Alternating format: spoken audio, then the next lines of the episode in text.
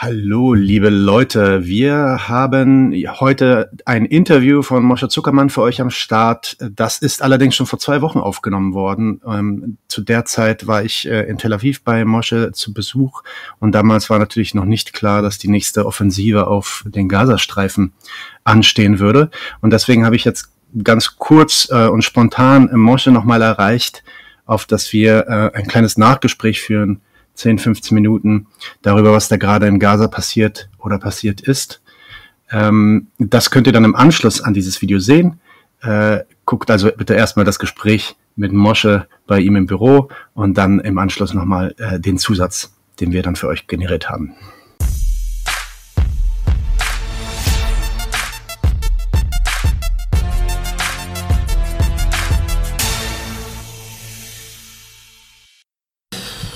Herzlich willkommen zu 99 zu 1. Mein Name ist Nadim und ich bin bei Mosche Zuckermann in Tel Aviv. Danke, dass du äh, nochmal Zeit gefunden hast für uns, Mosche. Ähm, kurze Vorstellung. Äh, Mosche Zuckermann wuchs als Sohn polnisch-jüdischer Holocaust-Überlebender in Tel Aviv auf. Er emigrierte gemeinsam mit seinen Eltern 1960 nach Frankfurt am Main und äh, nach seiner Rückkehr nach Israel im Jahr 1970 studierte er an der Universität Tel Aviv, das heißt hier eigentlich auch. Ja. ja. Genau äh, wo er dann am Institute for History and Philosophy of Science und Ideas lehrte und das Institut, Institut für Deutsche Geschichte leitete. 2018 wurde er emeritiert. Er ist außerdem Autor von zahlreichen Büchern, unter anderem Der allgegenwärtige Antisemit 2018 und Wagner, ein ewig deutsches Ärgernis 2020. Ähm, neben seiner Tätigkeit als Sachbuchautor ist äh, Mosche regelmäßig dann mit Beiträgen in deutschen Medien vertreten. Ähm, und äh, ja, dann würde ich noch sagen, dass du äh, auch regelmäßig dann äh, in, in, Sendungen in, in, deutscher Sprache dann auch Interviews hältst. Letztens erst äh, zu dem äh, Documenta-Skandal, Antisemitismus-Skandal. Ähm, das ist natürlich auch sehr, sehr interessant. Das heißt, darauf würde ich auch alle verweisen, sich das mal anzuschauen. Heute wollen wir aber über Israel sprechen, und zwar Israels Innen- und Außenpolitik was sich da alles und auch in der Besatzungspolitik, was sich da alles verändert und getan hat in letzter Zeit. Und vielleicht reden wir erstmal so über diese obvious never ending story. Äh, am 30. Juni wurde nämlich bekannt gegeben, dass sich der Knesset, die Acht-Parteien-Regierung, die den Knesset gestellt hatte, sich auflöst und damit quasi zum fünften Mal innerhalb von dreieinhalb Jahren in Israel Neuwahlen anstehen. Was ist da eigentlich los?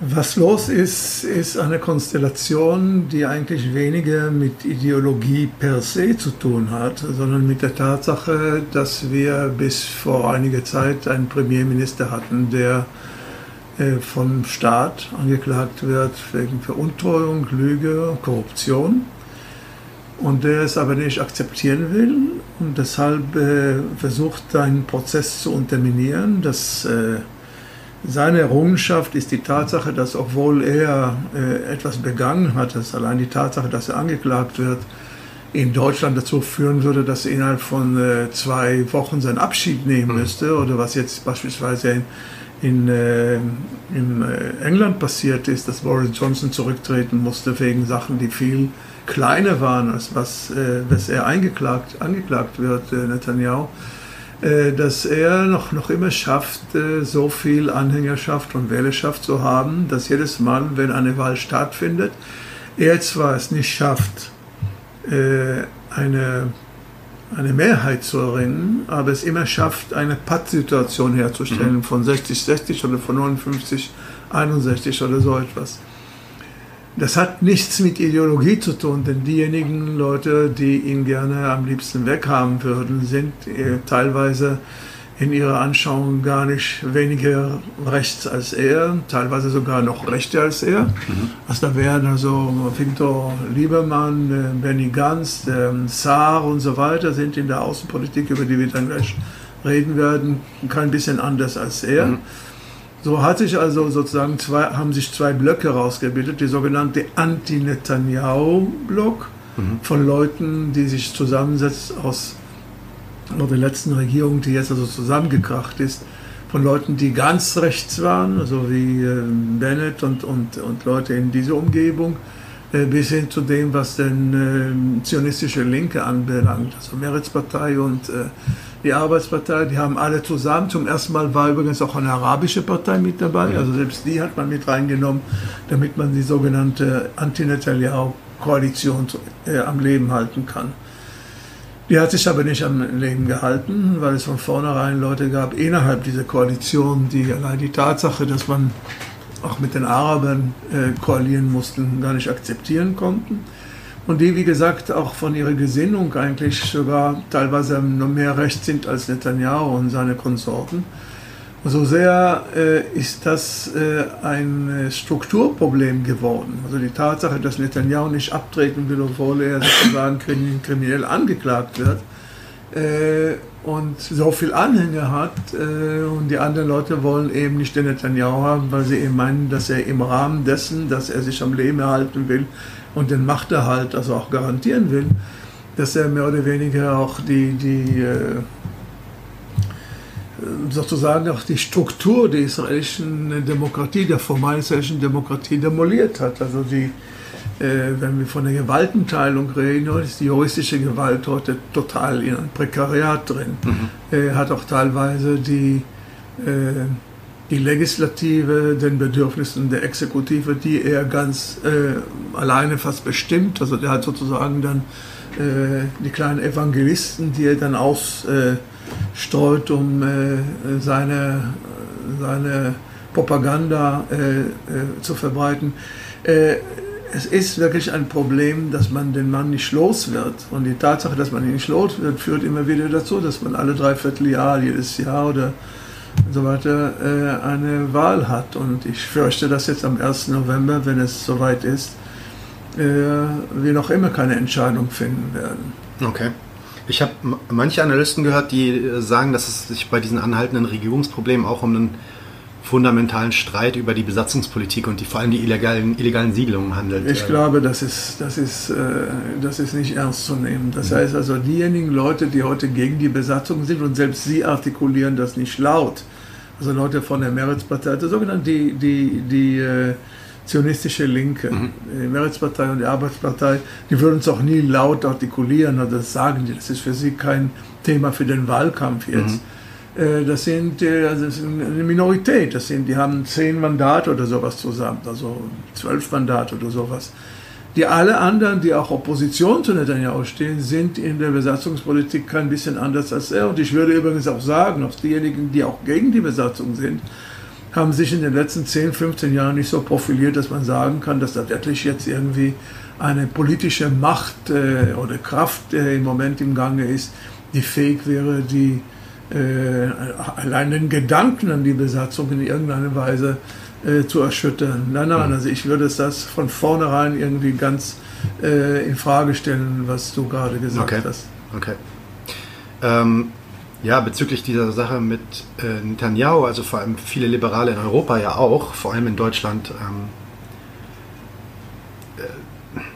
waren sich dann ja in zunehmender Weise in den letzten Jahren dieser hässlichen Fratze des Besatzungsregimes quasi immer mehr bewusst und auch konfrontiert gesehen.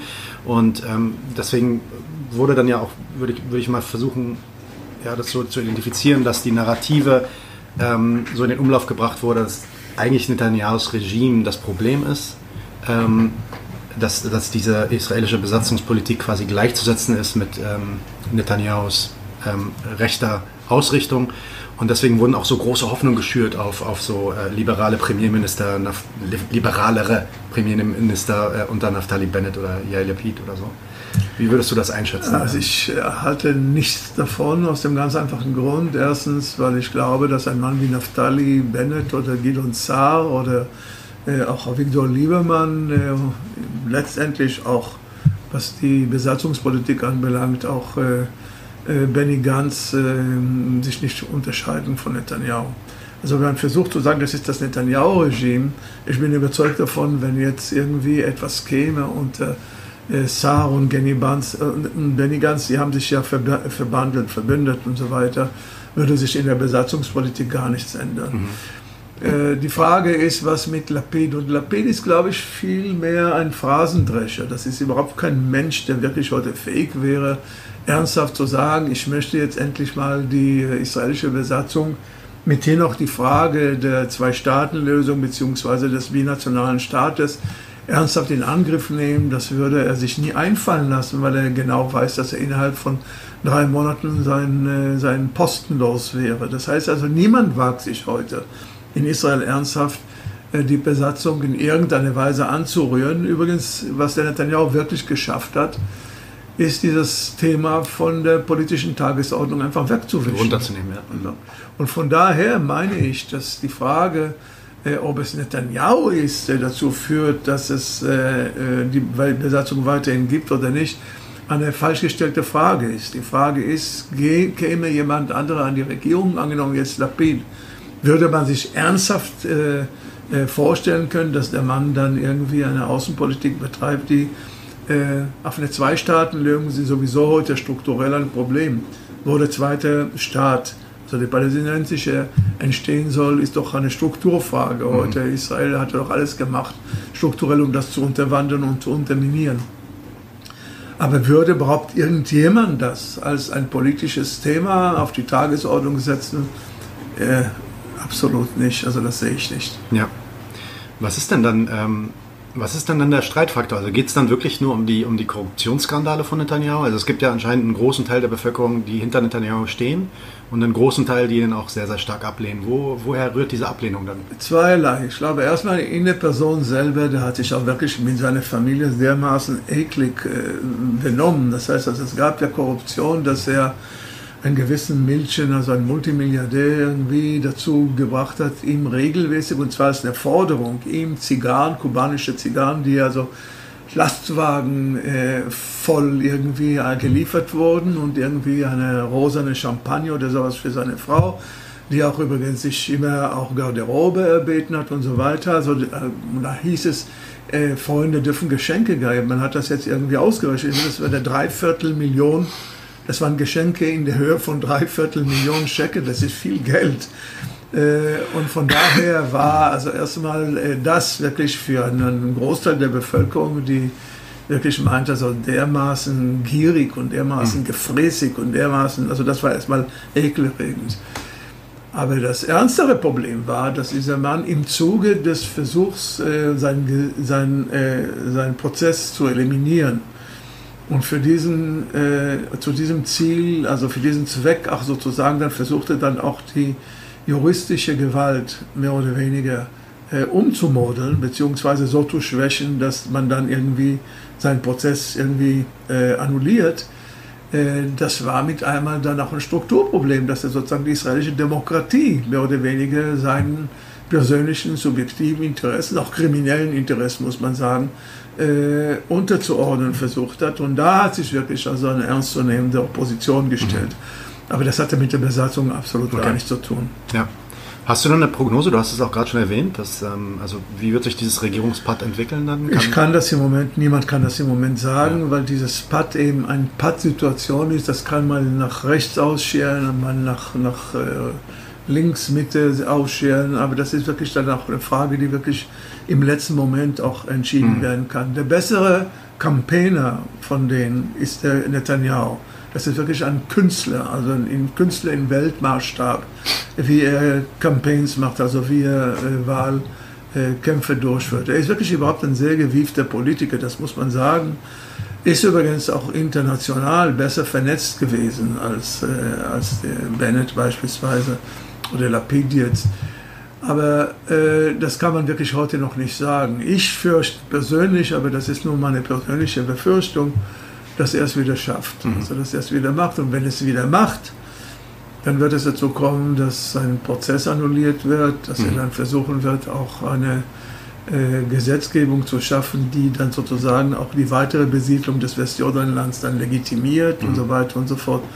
Du warst jetzt in Israel einige Wochen, dann hast du ja mitbekommen, was jetzt passiert ist letzte Woche, dass irgendwelche äh, Raudis, also sozusagen nationalreligiösen jugendliche Raudis, äh, zwar gezielt, geplant, angefangen haben, ungesetzliche, man kann das nicht mehr äh, nicht mal irgendwie Siedlungen nennen, sondern, sondern äh, wie nennt man das? Also Camps irgendwie. Ja, Camps oder was aufzubauen ja. und so weiter. Das Militär war voll beschäftigt, die wieder wegzuschaffen und so weiter. Wenn er gewinnt, äh, fürchte ich sehr, dass das dann auch legitimiert wird, weil diejenigen Leute, die dann in seiner Koalition sind, werden auch diejenigen sein, die ja genau das wollen, was diese Jugendlichen hm. gemacht haben. Hm. Okay. Dann kommen wir mal zu der Außenpolitik. Auch da ist ja, scheint ja einiges im Wandel zu sein. Ich hole jetzt ein bisschen weiter aus für die Frage. Also mit dem Krieg in der Ukraine, der ja auch immer noch läuft, scheint Israel irgendwie als Partner des Westens wieder mehr an Bedeutung zu gewinnen. Auf jeden Fall irgendwie mehr im Vordergrund zu sein, als, als, als es eine Zeit lang war. Vor einem Monat berichtete, ähm, ich weiß gar nicht mehr genau wer, äh, vielleicht war es sogar in der Tagesschau, dass Deutschland aufgrund eines neuen Abkommens zwischen Israel und Ägypten jetzt in Betracht zieht, tatsächlich Gas aus Israel ähm, in Empfang zu nehmen, äh, um vom russischen Gas unabhängiger zu werden. Am 12. Juli reiste der österreichische Bundeskanzler nach Israel und verkündete auch eine neue strategische Partnerschaft, sowohl in Bezug auf Rüstungstechnologie als auch auf Gas. Polen nahm am 13. Juni wieder Beziehungen auf. Das ist nochmal eine eigene Geschichte. Die hatten die Beziehung abgebrochen letztes Jahr wegen so einem Streit äh, zu einem Gesetz in Polen bezüglich jüdischem Grundbesitz. Ähm, aber auch zum Beispiel bezüglich der Aufnahme von Flüchtlingen aus der Ukraine reihte sich Israel natürlich in den generellen Tenor äh, der westlichen Kriegsparteien ein und bietete da viel an für äh, ukrainische Flüchtlinge, vor allem äh, natürlich dann auch jüdische. Ja, das ist ja nicht unbedingt richtig. Also Israel hat sich sehr bedeckt gehalten mit Aufnahmen von ukrainischen Flüchtlingen. Also, und das hatte eher damit zu tun, dass man sagte, dass man das Land jetzt nicht irgendwie überfremden will. Also mhm. das heißt, das hatte gar nichts irgendwie zu tun mit der Notlage der Flüchtlinge, sondern mit der Tatsache, dass Juden ins Land kommen sollen. Mhm. Und deshalb hat man sich bedeckt gehalten. Aber mach mal weiter. Okay, okay. Äh, ich bin auch schon fertig. Äh, Israel kündigt dann derweil auch mittlerweile an, dass sie, also das habe hab ich erst vor, letzte Woche gelesen, vorletzte Woche, dass bis 2024 10% der russischen Gasexporte nach Europa ersetzt werden sollen durch israelische Gaszulieferungen. Äh, Verändert sich hier gerade was äh, durch den Ukraine-Krieg? Ist das ist es ein neuer signifikanter oder Remaking von diesem Schulterschluss? Also ich wüsste nicht, dass Israel fähig wäre, heute so eine Kapazität äh, zu entwickeln. Dass es, es gibt ja diese Gasvorkommen im Mittelmeer, das man gefunden hat. Da gibt es auch einen Streit mit äh, Libanon und so weiter. Mhm. Wie viel darf Israel davon schöpfen? Aber dass Israel die Kapazität hätten, die Bedürfnisse von Europa bzw. allein von der Bundesrepublik zu decken, äh, halte ich für ein Gerücht. Allerdings muss ich auch sagen, dass ich gar nicht weiß, äh, ob Israel daran wirklich, äh, wirklich interessiert ist. Denn Israel hat sich ja bedeckt gehalten in der Art und Weise, da zu einem Zeitpunkt, wo ganz Europa und äh, Amerika und so weiter sich mit den Ukrainern solidarisiert hat, hat Israel die offene Tür zu Putin weiterhin aufrechterhalten. Mhm. Und, äh, Zelensky durfte hier reden, sogar über den Holocaust hier reden und so weiter. Hat sich da auch ein Fauxpas erlaubt. Und dann. hat sich ja einiges, äh, hat sich überhaupt einiges äh, erlaubt. Also das ist aber jetzt eine andere Angelegenheit.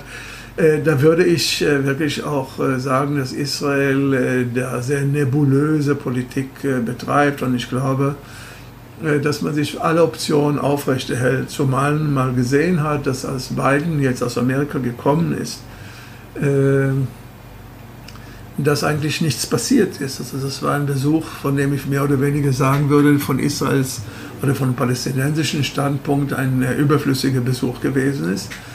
Es war eher ein Besuch, der die Verbindung zwischen den USA und Saudi-Arabien äh, festigen sollte. Aber mit Israel hatte das gar nichts zu tun. Und obwohl er so beide in Yad Vashem war und auch größere emotionale Momente dort geschürt hat und so.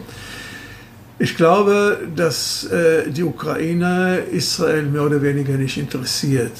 Ich sehe jeden Abend die Nachrichten aus Deutschland und sehe, wie viel über die Ukraine berichtet wird. Und ich sehe jeden Abend die Nachrichten in Israel. In Israel berichtet man über die Ukraine überhaupt gar nicht mehr. Das heißt also auch nicht, das ist das humanitäre, ich rede schon gar nicht vom geopolitischen Problem, ja. das humanitäre Problem ist kein äh, Thema mehr. Gut, man hat ja berichtet, dass jetzt irgendwie äh, der Hafen beschossen worden ist, aber äh, das war es auch mehr oder weniger, genau 30 Sekunden, damit hatte sich die Sache mehr oder weniger. Von daher würde ich sagen, dass Israel sich jetzt irgendwie in Europa stark macht und so weiter, das würde ich also sehr in Zweifel ziehen wollen. Ich glaube auch, Israel ist im Grunde genommen äh, heute gar nicht so sehr darauf ausgerichtet, von Europa irgendeine Unterstützung zu erfahren. Wenn schon, ist es nicht von Europa, sondern von Deutschland. Und Deutschland äh, äh blockiert auch mehr oder weniger, was aus Europa an Kritik an Israel Klar. kommen äh, könnte. Äh, mit beiden hat man unter der jetzigen Regierung äh, jemanden, der schwach genug ist, so dass man weiterhin so machen kann, wie man will. Der Grund, warum Israel auch sich nicht mit Russland anlegen will, ist, weil Israel eine freie Hand haben will in Syrien. Mhm. Also geopolitisch bzw. militärisch in freier Hand in Syrien, und zwar gegen die Hezbollah. Der Iran liefert in Syrien, was dann äh, weiterhin an die Hezbollah in Libanon äh, soll. Und ich glaube, von daher hat Israel also sehr, sehr vorsichtig reagiert in dieser wirklich also großen emotionalen, äh, internationalen emotionalen Frage, äh, mit wem man sich solidarisiert. Äh, und ich glaube, Ukraine interessiert, glaube ich, Israel gar nicht. Okay. Okay. Und was ist mit der, also was mit den ökonomischen Auswirkungen des Krieges? Weil die Inflation zeigt sich ja auch hier in den Gaspreisen und Nahrungsmitteln. Ja, ja, also das, äh, äh, man hat ja einmal gesagt, dass Israel hat keine Außenpolitik, sondern nur eine Innenpolitik. Mhm. Also, und alles, was Außenpolitik ist, wirkt sich auf die Innenpolitik aus. Und im Moment ist wirklich diese Inflation ein Riesenproblem für einen Großteil der Bevölkerung, weil es mittlerweile dermaßen teuer geworden sind, dass Leute sich auch beschränken müssen, sogar im Kauf von Lebensmitteln und von anderen Sachen, die irgendwie für den Alltag äh, zu gebrauchen sind. Israel ist da keine Ausnahme, das heißt in der Welt allgemein, auch in Deutschland wird es ja zur Preissteigerung, zur Inflation kommen und so weiter und so fort. Aber äh, das ist für die Israelis eher eine Frage der äh, der ökonomischen Politik, inwieweit, inwieweit man dann irgendwie versucht, auch das, was an Defiziten und, und an Mangelzuständen jetzt irgendwie versucht, jetzt äh, künstlich irgendwie abzudecken. Aber Israel ist da im Grunde genommen auch nur ein Epiphänomen der, der allgemeinen äh, mhm. Ökonomie heute in der Welt und die ist in einer Krise. Ja, absolut. Okay, aber wenn du gerade Biden schon angesprochen hast, der nach Israel kam, der kündigte dann ja auch erneute und vertiefte technologische Partnerschaft an, aber nicht nur, sondern er redete von so einer sogenannten Nahost-NATO. Ähm, eine sicherheitspolitische Allianz zwischen Israel, Jordanien, Katar und Saudi-Arabien, wobei Saudi-Arabien sich zumindest damals noch äh, stark bitten ließ. Ähm, die waren da nicht so begeistert von, zumindest noch nicht. Ähm, ja, und die Idee ist dabei, so ein Militärbündnis als, als, als, als Bastion quasi gegen äh, den Iran, gegen Russland und natürlich wahrscheinlich letztendlich auch gegen China zu bilden. Vor allem Russland ist jetzt natürlich in der Narrative als der, der New Big Bad. Und Russland hat engste militärische Beziehungen zum Iran und deswegen ist äh, Russland natürlich doppelt bad. Ähm, von, seitens, von Seiten der USA, ist das ein neues Kriegstrommeln, so alle Achse des Bösen, wie man das vor 20 Jahren noch kennt? Ja, die Achse des Bösen hat ja nie aufgehört, Achse des Bösen zu sein. Manchmal mehr mit größeren Trompetenschall und manchmal eher äh, subdued, äh, wenn man das äh, auf Englisch ausdrücken will. Also eher unterdrückt und so weiter. Aber die Achse ist mehr oder weniger, die Achse ist mehr oder weniger klar, übrigens von Netanyahu angeschürt, also die Nuklearisierung des Iran als eine große Bedrohung äh, geopolitische Bedrohung äh, dieser Region und von daher war unter, hat er also wirkliche Umstände feiern können äh, mit Trump seiner Zeit. Das hat sich ein bisschen natürlich mit Biden jetzt verändert, aber die Politik hat sich nicht verändert, dass man versucht sozusagen den Iran zu stoppen in seiner Fähigkeit, sich zu nuklearisieren. Äh, und von daher bildet sich im Moment diese Front, äh, die ich aber noch nicht irgendwie großartig ausgebildet sehe.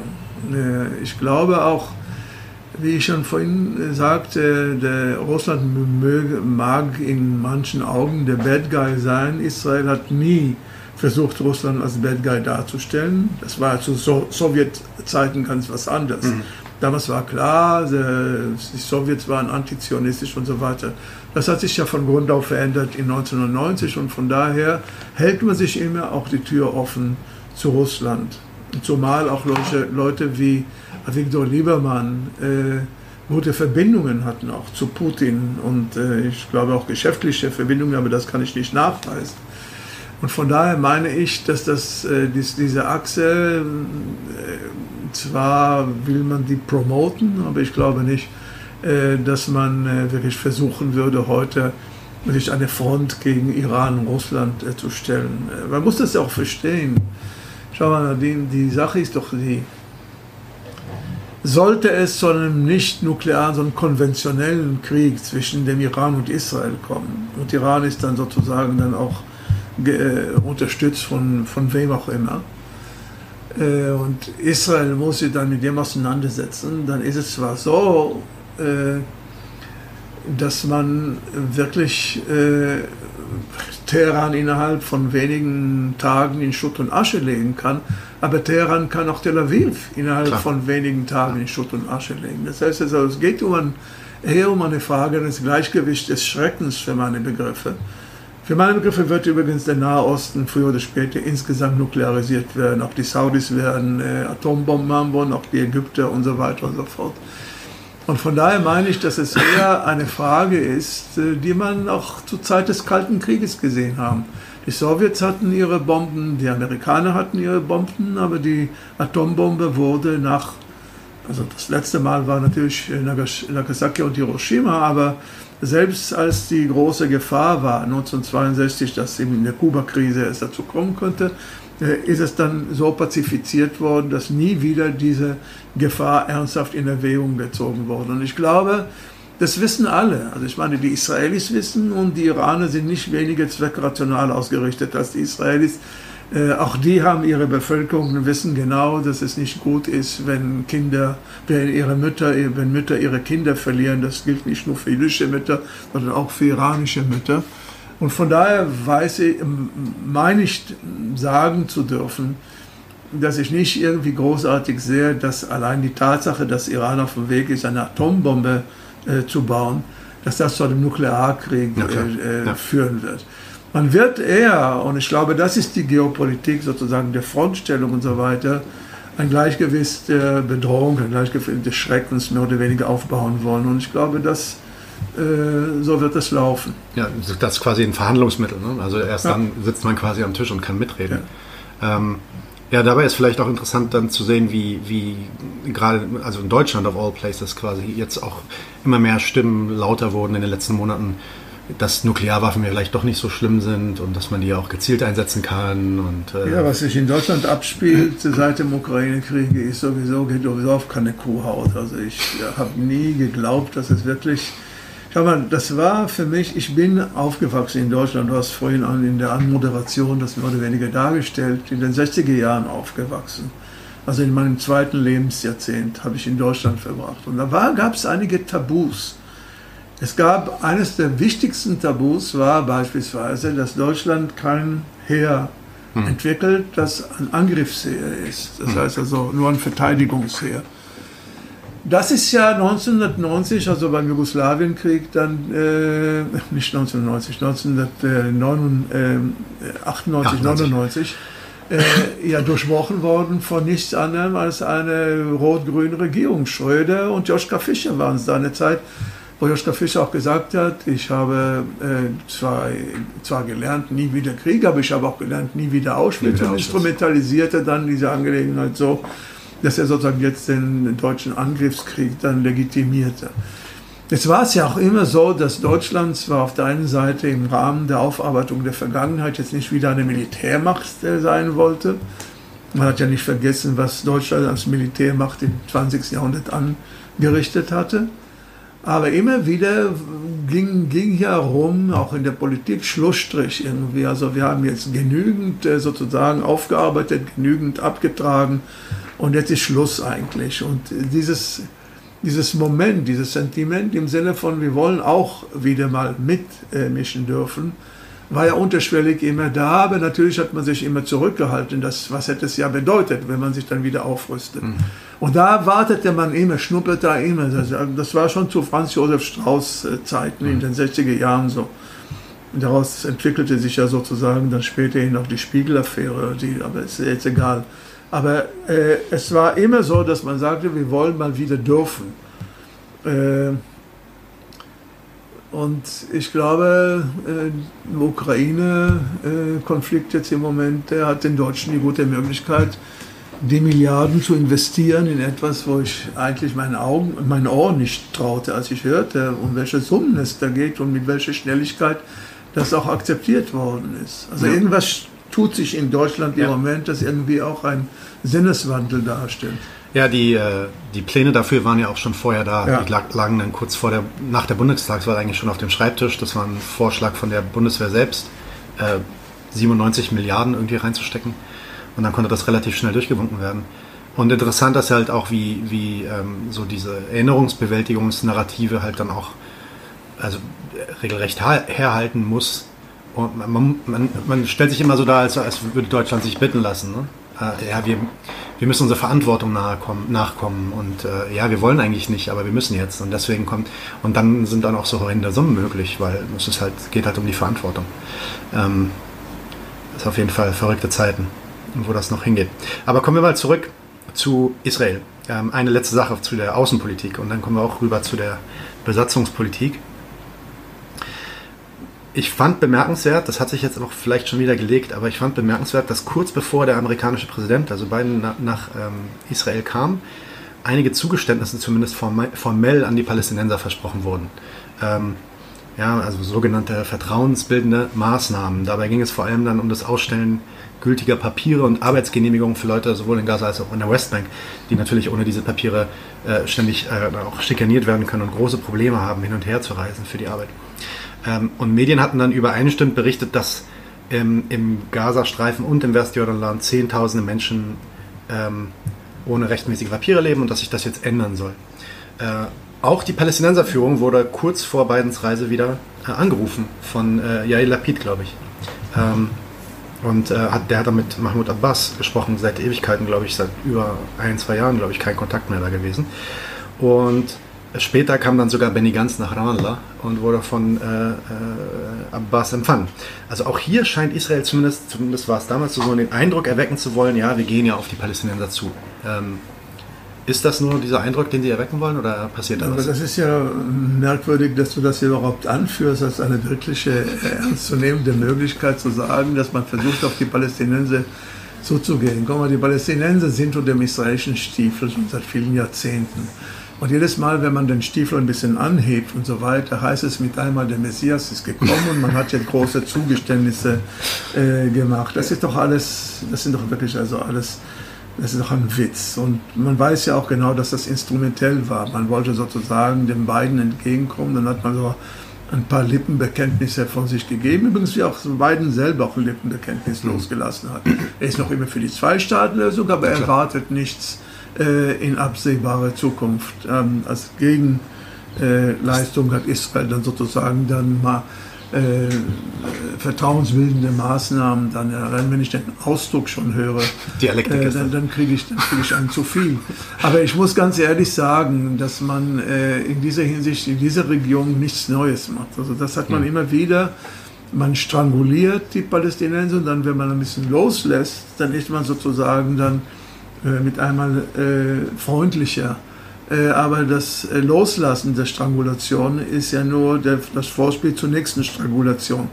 Das nächste Mal, wenn es, man wirklich irgendeine Rakete von, vom Gazastreifen will, wird man wieder äh, zeigen, wie es läuft. Und äh, so spielt man im Grunde genommen mit dem, was man eigentlich nicht spielen dürfte, nämlich mit der Zulassung zur Arbeit. Auf der einen Seite stranguliert man und, und setzt äh, den Gazastreifen äh, in einen, in ein, das ist ja eine, eine Gefängniszelle. Äh, und auf der anderen Seite erlaubt man den Leuten aber dann nicht zu arbeiten. Und wenn die Leute dann irgendwie halb verhungern und so weiter und dann anfangen dann äh, sich dagegen äh, aufzubauen, dann heißt es gleich Terror und so weiter und so fort. Von daher meine ich auch, dass diese vertrauensbildenden Maßnahmen nichts als ein politisches Werkzeug ist, besser darzustellen in bestimmten diplomatischen Kreuzungen. Also wenn so ein Staatsbesuch äh, kommt, wie beispielsweise Biden. Aber das hat nichts zu bedeuten und von daher meine ich auch, dass man das schon wieder vergessen hat. Die Tatsache, dass man äh, sehr oft äh, die Palästinenser reinlässt zur Arbeit, ist, äh, hängt auch damit zusammen, dass diese billige Arbeitskraft auch gebraucht wird in Israel. Das heißt, es hat eine Zeit lang, besonders wegen der Corona- äh, ja mehr oder weniger einen Stopp gegeben und es kamen keine Arbeitskräfte mehr rein. Übrigens auch nicht mehr aus Rumänien, aus China und so mhm. weiter, die äh, immer in der Landwirtschaft, immer die Rumänen auch in der, in der Baugewerbe und so. Muss ich ganz ehrlich sagen, dass äh, man äh, dann mit einmal gespürt hat, dass äh, die Arbeitskräfte fehlen und das waren sozusagen die, diejenigen, die diese Arbeitskräfte brauchen, die dann aufgeschrien haben und gesagt haben, lockert das mal ein bisschen, wir müssen diese Leute haben. Das hat nichts mit humanitärer Gesinnung zu tun, das hat auch nicht irgendwie mit Menschenfreundlichkeit zu tun und so weiter, sondern das ist wirklich äh, nur ein politisches Instrument, um äh, entweder Stress zu lockern äh, oder eben äh, Interessen, bestimmten Interessenlagen nachzukommen. Ja, ja, ich habe ähm, hab letztens mit jemandem gesprochen, der sich ein bisschen auskennt mit der Lage von so illegalen Arbeitern, die nach Israel kommen aus der, aus der Westbank, aus dem Westjordanland.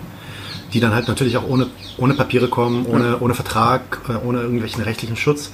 Und wo das dann halt auch gang und gäbe ist, dann die dann irgendwie zwei Wochen arbeiten zu lassen auf einem Bau oder sowas oder auf dem Land und denen dann halt nur die Hälfte zu zahlen von dem, was ursprünglich vereinbar ist. Ja, und wenn die, und wenn die nicht wieder über die Grenze können, dann schlafen sie auf dem Bau. Also, also dann verbringen sie auch die Nacht dann genau. auf dem Baugelände. Manchmal schikaniert sie die Polizei, manchmal weiß die Polizei, sie sollten sie nicht schikanieren, ja. denn man braucht sie ja und so ja. weiter und so ja. fort. Also wirtschaftliche Kalkulation auch einfach teilweise. Ne? Ähm, okay, also da scheint sich äh, dann tatsächlich nicht so viel zu ändern. Ähm, ich sage, diese Dynamik, die du gerade beschrieben hast, ist zwar jetzt wieder mal aktuell geworden, aber das ist keine neue Dynamik. Diese Dynamik von irgendwie zuschnüren und ja. dann wieder loslassen, ja. zuschnüren und loslassen, das ist ja ein Teil der Logik der Okkupation. Ja. So macht man Politik in der Verwaltung der Okkupation. Und dass man die Okkupation nicht loswerden will, das äh, haben wir ja vorhin schon gesagt. Ja, ja ähm, genau. Also dann kommt auch teilweise äh, natürlich dem auch viel Widersprüchliches auf. Also erst vor kurzem ist da die Geschichte in Masafayata passiert. Äh, neueste Räumungs- und Vertreibungsprojekt Israels ist in den Medien gewesen, sogar in Deutschland. Ja, nicht, nicht groß, aber ein bisschen. Kannst du uns da vielleicht kurz mal was über deine Sicht auf die Lage Auch das ist für meine Begriffe nicht neu, denn schau mal, es gab, äh, man, man benutzt, also Ilan Pappe benutzte seine Zeit den Begriff der ethnischen Säuberung. Es ethnische Säuberung kann das sein, was im Krieg passiert, dass eine Bevölkerung äh, getroffen wird und dann vertrieben wird oder vielleicht auch gleich abgeschlachtet wird, dass man, so säubert. Das, ist, das sind die Ausnahmezustände. Aber es gab auch ganz andere Formen der ethnischen Säuberungen und die wurden in mehreren Phasen äh, immer vorgestellt als ein Politikum. Der eine, der schlimmste war, das war der Meir Kahane, also dieser, würde ich fast sagen, jüdischen Nazi, dieser Rabbiner in Anführungszeichen, der in den 80er äh, Jahren, äh, in den 80er Jahren äh, sagte, die Araber müssen nicht irgendwie großartig gebeten werden, die müssen einfach hier weggestoßen werden, und zwar alle, nicht nur, die Ara nicht nur im Kernland Israel, sondern auch in den besetzten Gebieten der war damals so verfemt, dass er sogar per Gesetz, seine Partei per Gesetz verboten wurde und er wurde von den 80er Jahren auch von der Knesset ausgestoßen. Aber sehr bald bildeten sich auch beispielsweise ein Mann, den man vergessen hat, Rechavam Zeevi, der ähnlich dachte wie Meir Kahane, aber das natürlich nicht so offiziell sagen konnte. Ich hatte damals die Partei Moledet und wer mehr oder weniger dann etwas später in ähnlicher Weise damit umging, aber allerdings mit einer wichtigen Modifikation, war Viktor Liebermann, der gesagt hat, wir wollen die hier weghaben, aber es soll auf freiwilliger Basis äh, äh, passieren.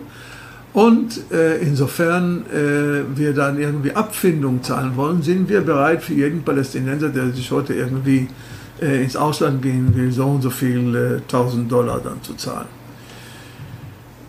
Also es gab immer schon eine Transfer, so nennt man das in Israel, eine Transferpolitik im Sinne von geht mal weg, entweder per Gewalt oder freiwillig.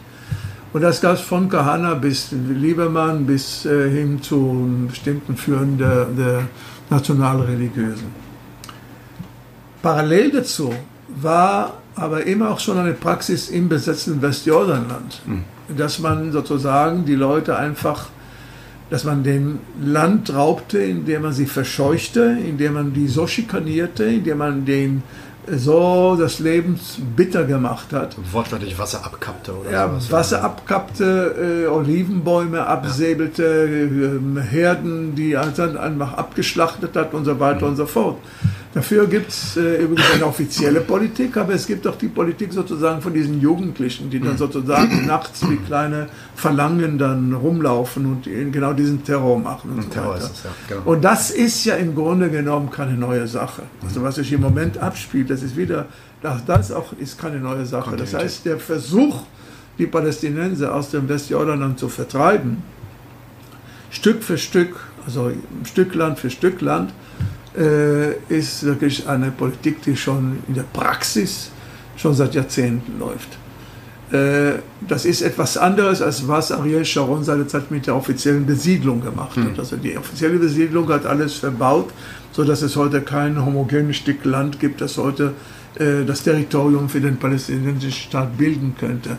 Parallel dazu waren aber ganze, diese ganzen terroristischen Schikanen, die alltäglich und allnächtlich und übrigens zunehmend auch verbunden mit einer Politik, äh, da muss man nur hören, was die äh, Organisation Breaking the Silence zu erzählen hat, äh, wie man diese Schikane auch nicht nur irgendwie als ein Problem von Olivbäumen oder irgendwie Wasser abkappen, sondern auch wie, indem man einfach nachts mal reingeht in die Wohnung bzw.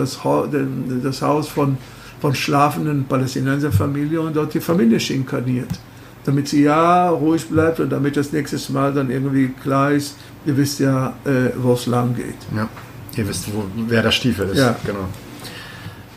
Okay. Ähm, eine letzte Frage zu der Besatzungspolitik und ich glaube auch, ich weiß schon, was deine Antwort sein wird. Die wird nämlich sein, ja, das ist auch nicht groß Neues, aber was interessant ist, ist, dass immer alle paar Jahre wieder, habe ich das Gefühl, vor allem so äh, ja, auf, auf linker und auf palästinensischer Seite kommt immer wieder so eine Hoffnung auf. Ah, vielleicht ändert sich ja was in der Beziehung zwischen der USA und den Israelis. Ähm, nun ist dann dieser Fall mit Shirin Abu Akleh passiert. Äh, die, die, sie wurde ja äh, erschossen von äh, israelischen Schützen, das ist mittlerweile quasi eigentlich erwiesen. Ähm, und da hat er Biden relativ laut, als das passiert ist, hat er relativ laut getönt in den USA und hat auch äh, sich gro groß darüber aufgeregt, weil natürlich auch amerikanische Staatsbürgerin gewesen ist, die Abu Akli. Ähm, da kamen also durchaus schärfere Töne und da gab es dann halt Stimmen, Freunde von mir, die meinten, na guck mal, vielleicht passiert da was, weil unter Trump wäre sowas nie passiert und Obama auch nicht.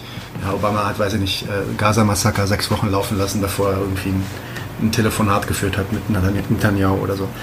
Hast du da, äh, andererseits passiert natürlich auch Messer Ferriata und da, da sagt Biden kein Wort zu. Also, ähm, Schau mal, das ist doch, äh, du hast geahnt, dass du meine Antwort schon kennst, also gebe ich die jetzt, nachdem du sie schon geahnt hast.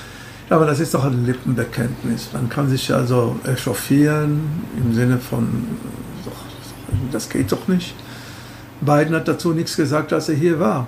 Ja. Äh, in, er war doch jetzt ja. hier hat er nichts dazu mehr gesagt. Es ist sozusagen, man echauffiert sich zwei Tage lang, es ist in der Presse und so weiter, bis man ermüdet und dann schlafft diese ganze Angelegenheit. Niemand redet mehr darüber, weder in Israel noch in den USA. Wer darüber redet, sind natürlich Palästinenser, die versuchen das noch immer äh, aufrechtzuerhalten, aber wer, die zählen ja nicht. Also diesem, das ist ja das, die ganze Tragödie. Die, die Stimmen der Palästinenser, der Aufschrei der Palästinenser zählt ja nicht. Von daher muss man jetzt das auf eine, auf eine höhere Ebene sich versuchen zu überlegen. Ich glaube nicht, dass die Amerikaner jemals wirklich ein Interesse daran hatten, die Sachen hier voranzutreiben. Denn wenn sie ein Interesse gehabt hätten, die Sachen äh, in, in der Art und Weise, wie die zionistische Linke sich das immer oder die Linke in Israel überhaupt erhofft hat, dass die Amerikaner sich einmischen und so weiter, dann hätten sie es ja längst tun können. Wir wissen ja, dass die Amerikaner die Israelis so, äh, so unter Druck setzen können, dass die Israelis innerhalb von zwei Wochen dann irgendwie die Politik um 180 Grad wenden. Aber das wollen die nicht und das haben die auch nie getan. Es gab ein einziges Mal, wo ich mich erinnern kann in der Zeit, wo ich die Sache verfolge, dass die Amerikaner gesagt hat, jetzt ist aber Schluss, nämlich als die Öl Felder im Irak brannten beim 91er Krieg unter Saddam Hussein. Also die brannten die Ölfelder und das war dann irgendwie die aufziehende Krise. Es könnte wieder eine Ölkrise entstehen und so weiter. Und da hat damals, äh, wer war das denn, Bush dann sozusagen gesagt, jetzt geht es aber nach Madrid, aber schleunigst. Und selbst ein Mann, der wie ein Felsen nicht von der Stelle zu bewegen war, wie Yitzhak Shamir, ist dann äh, gegangen. Wenn die Amerikaner wollen, das haben die auch bewiesen in den, ich weiß nicht wann es war, dass Golda Meir mal irgendwie nach Amerika gefahren ist und, und, die, und die, ich glaube in den 70er Jahren war das oder so, und die Amerikaner gesagt hat, jetzt aber ganz schnell so und so und so und nach einer Woche war es ganz schnell so und so und so. Das heißt also, wenn die Amerikaner ein Interesse daran hätten, das hier zu wenden, hätten sie alle Mittel dazu. Nicht nur die diplomatische, sondern auch die materielle Unterstützung und natürlich auch überhaupt auch die geopolitische Unterstützung, mhm. militärische Unterstützung vor allem. Aber die Amerikaner sind zunächst und vor allem, und das gilt ja eigentlich auch für jeden Staat, Staaten sind ja nicht sentimental, Staaten sind ja nicht irgendwie großartig äh, humanitär. Staaten äh, reagieren äh, im Sinne von staatlichen Interessen und so weiter. Solange das Interesse von den Amerikanern nicht tangiert ist, dann lassen sie die Sachen hier laufen, kommen natürlich alle, paar Jahre zu Zeremonien und werden auch mit großartigem äh, Brimborium hier empfangen. Natürlich gehen sie sofort nach Yad Vashem, um zu beweisen, wie sehr sozusagen sie Juden solidarisch sind und so weiter. Aber Amerika ist ein Land, das sozusagen seine Interessen zu wahren weiß. Und wenn er seine Interessen irgendwie auch militärisch durchsetzen will, haben wir auch gesehen, seit 1945, wie viel Mal der amerikanische Imperialismus überall, wo es nur für ihn etwas an eigenen Interessen zu verteidigen gab, wie er sich sofort einmischt. Also ich meine, man redet jetzt von Russland und Ukraine, aber man müsste jetzt mal aufzählen, was die Amerikaner alles seit 1945 alles an Invasionen veranstaltet haben, was, viel, was für Verwüstungen sie angestellt haben. Äh, und von daher meine ich, äh, die, diese Erwartung, dass die Amerikaner noch was machen würden, äh, das, das ist für mich sowieso eine Chimäre. Die Sache ist die, dass man erwartet hat eine Zeit lang, weil die EU sich eher kritisch gebärdet hat Israel mhm. gegenüber. Aber das hat ja Deutschland verhindert. Mhm. Und solange Deutschland in der EU das Sagen hat und Deutschland hat in der EU das Sagen, wird es nicht zu einer Verurteilung seitens der EU Israel gegenüber kommen. Und von daher meine ich, dass äh, die äh, Hoffnungen, dass irgendwie eine Veränderung von außen kommt, äh, erstmal beiseite gelegt werden können. Diese Hoffnung, äh, die Hoffnung stirbt immer zuletzt, aber sie kann auch an irgendeiner Stelle dann erbärmlich werden. Ja, ja. Bleiben wir mal ganz kurz bei Deutschland vielleicht. Äh, so, ein letztes Thema, was wir aufmachen könnten. Du hast ja auch, das hatte ich schon ganz am Anfang in der Intro erwähnt, ähm, zu diesem äh, ja, Skandal, Dokumenta-Skandal gesprochen. Und da, ich habe dann einen Artikel von dir gelesen.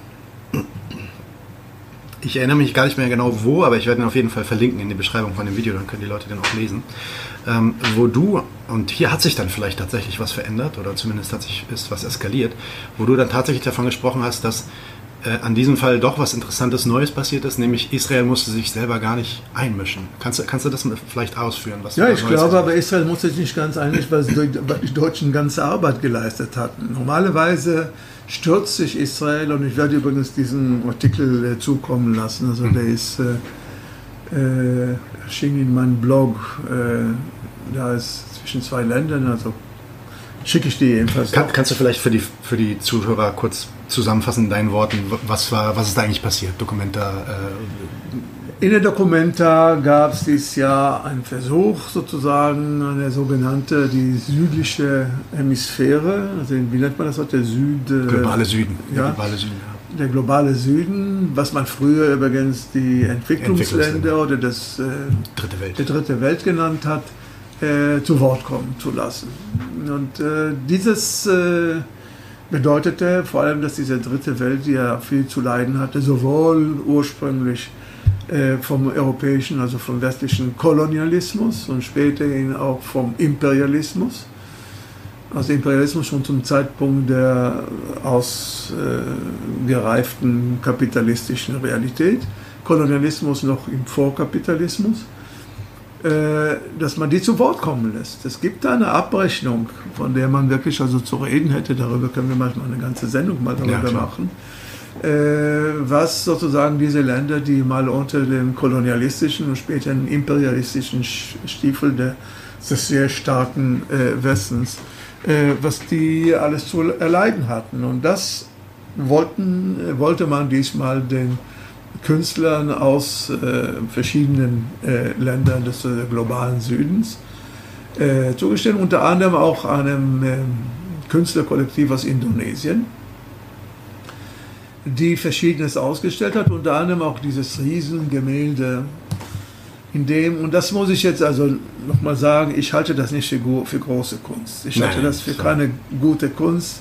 Und ich will auch das Kriterium dafür geben, gerade im Hinblick darauf, dass ich jetzt ein Buch über Kunstfreiheit äh, vor einem Monat veröffentlicht habe, möchte ich das nochmal betonen. Äh, wenn eine Kunst allzu plakativ wird, also so allzu direkt aussagt, was sie Dings, ja.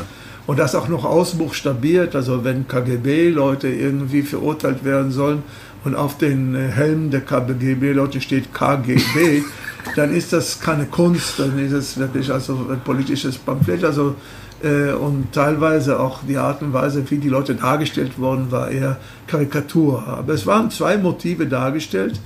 Die eine übrigens neben KGB und äh, MI5, das heißt den, den äh, britischen Geheimdienst, auch eben der Mossad, also das ist ja, der ist ja berühmt, weil er Sachen gemacht hat. Übrigens, er war nicht der größte Verbrecher. Es gibt größere Verbrecher als der Mossad. Ja, Aber auch der Mossad wurde denn unter, unter anderem der Mossad äh, mit einer äh, Schweinefratze. Ich glaube nicht, dass man damit irgendwie großartig irgendwie Juden und Schweine irgendwie in Verbindung bringen wollte, sondern das, was man früher in den 60er Jahren äh, als äh, die Polizei in Amerika Pigs genannt worden Ja, oder Bullenschwein. Oder Bullen. Bullenschwein, in, Ja, genau. Ja. Also in, in, auch Bullen sagt man noch bis zum heutigen Tag. Ja. Das war damit gemeint, mehr oder weniger. Prekäre war es mit einer anderen Figur. In diesem ganzen Riesending noch eine andere kleine Figur, und zwar von jemandem, von dem man auch sich fragen muss, hätten sie das nicht irgendwie besser machen können. Die hat noch Vorlagen von Stürmer oder von völkischen Beobachter, mhm. wie man dann irgendwie eine Judenkarikatur macht, wenn man sie antisemitisch gestalten. Also ein Jude, also einem mit einer Melone, mit einem normalen Anzug, äh, der aber äh, äh, Locken schlägt, also wie nennt man das? Die charakteristischen Locken. Ja, ja, die, die Peot sozusagen, ja. die, die Schläfenlocken, ja. so nennt man die äh, wie äh, dann kurz angedeutet und ansonsten hat er Zackenzähne.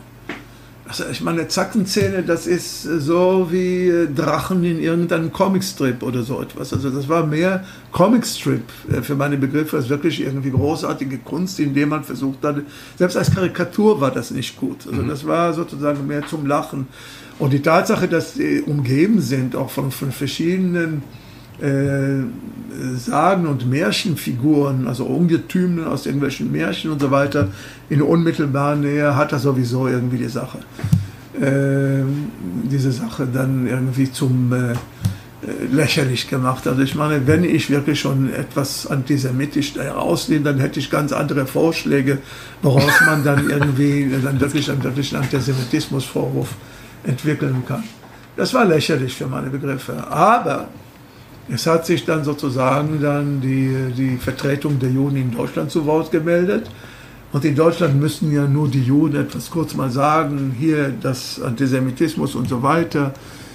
Steuergelder, die die Dokumenta äh, finanzieren und so weiter. Und mit einmal war ein Staatseklat. Warum sage ich Staatseklat? Der deutsche Bundespräsident hat sich zu Wort gemeldet. Der deutsche Bundeskanzler hat seine Besuch der Dokumente abgesagt. Es gab äh, auch äh, in, im Parlament, im deutschen Parlament, im Bundestag äh, Debatten. Politiker haben sich zu Wort gemeldet und so weiter und so fort. Und ich dachte, ich spinne.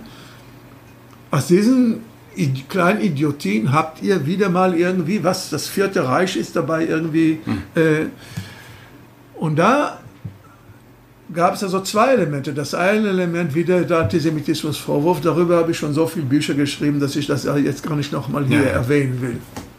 Es gab die zweite Sache der Meinungsfreiheit und der Kunstfreiheit. Es war ja immerhin eine Kunstausstellung. Die für meine Begriffe in einer prekären Art und Weise dann irgendwie äh, zustande gekommen ist. Ich muss auch sagen, man hätte dieses Problem debattieren können, was da auf diesem Gemälde, ich betone nochmal, für meine Begriffe keine große Kunst, dieses Gemälde, aber das hätte man eben den, den Kunstdiskurs machen müssen. Das hätte eben die, die, die, die deutsche Künstlerschaft in Dialog mit diesen Indonesiern im Sinne von, das sind eure Sichtweisen, aber versucht man auch den Kontext zu begreifen und so weiter. Das hätte man alles klären können. Stattdessen hat sich der Staat gleich irgendwie zu Wort gemeldet. Eine Zeit lang kursierte auch das Gerücht, dass ein Komitee errichtet werden soll, das äh, künftig in der Documenta erst äh, die Werke und die Exponate diesem äh, Komitee vorgelegt werden müssen. Das heißt, der Staat bestimmt mit einmal, die Politik bestimmt, was dann irgendwie in die Kunst reinkommen kann und so weiter. Also das sind prämoderne Vor, das sind sozusagen Demagogenverfolgungen, nannte man das im, im 19. Jahrhundert. Von daher meine ich, dass äh, wirklich die Deutschen in einer Art und Weise, die äh, haben sich wieder mal übertroffen, aus deutschen Befindlichkeiten heraus und aus einer falsch verstandenen Bekämpfung des Antisemitismus haben sie daraus wirklich ein Eklat geschaffen, dass Israel sich nur noch Hände reibend gucken, ohne ein Wort zu sagen. Also es ist kaum wahrgenommen worden hier. Du kannst heute noch hier auf der Uni Leute fragen, was wisst ihr über die Dokumente in Kassel? Keiner weiß was. Mhm. Also es ist äh, zweimal in der Zeitung und so weiter. Israel musste sich da nicht großartig einmischen. Israel war natürlich also beobachtend dabei der, der, die deutschen äh, jüdischen Gemeinden sind natürlich auch mit der Botschaft verbandelt und die ist mit dem Außenministerium verbandelt. Mhm.